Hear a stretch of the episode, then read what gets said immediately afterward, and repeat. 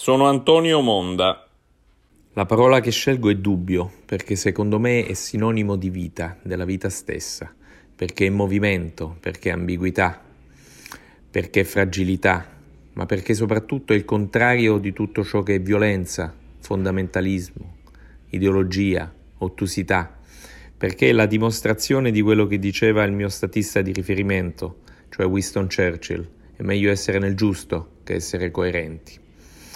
E parlando di dubbio mi viene in mente un verso immortale di Shakespeare, credo sia l'Amleto, che diceva Dubita che le stelle siano fuoco, dubita che il sole si muova, dubita che la verità sia mentitrice, ma non dubitare mai del mio amore.